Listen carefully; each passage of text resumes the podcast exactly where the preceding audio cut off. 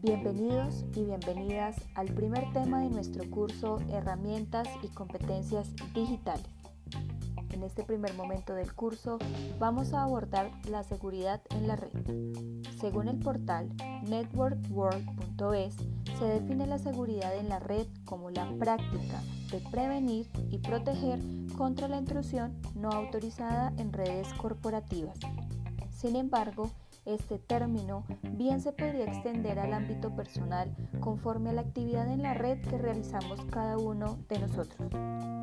Dentro del mismo portal acuñan al SANS Institute, que comprende la seguridad en la red desde una visión más amplia, entendiéndola como el proceso de tomar medidas físicas y preventivas para proteger la red subyacente de uso indebido, mal uso, mal funcionamiento, modificación destrucción o divulgación incorrecta, funciones críticas dentro de un entorno seguro. Teniendo en cuenta este primer acercamiento al concepto de la seguridad en la red, continuemos en la exploración de cada uno de los recursos comprendidos para el desarrollo del concepto y puesta en ejercicio del mismo. Bienvenidos.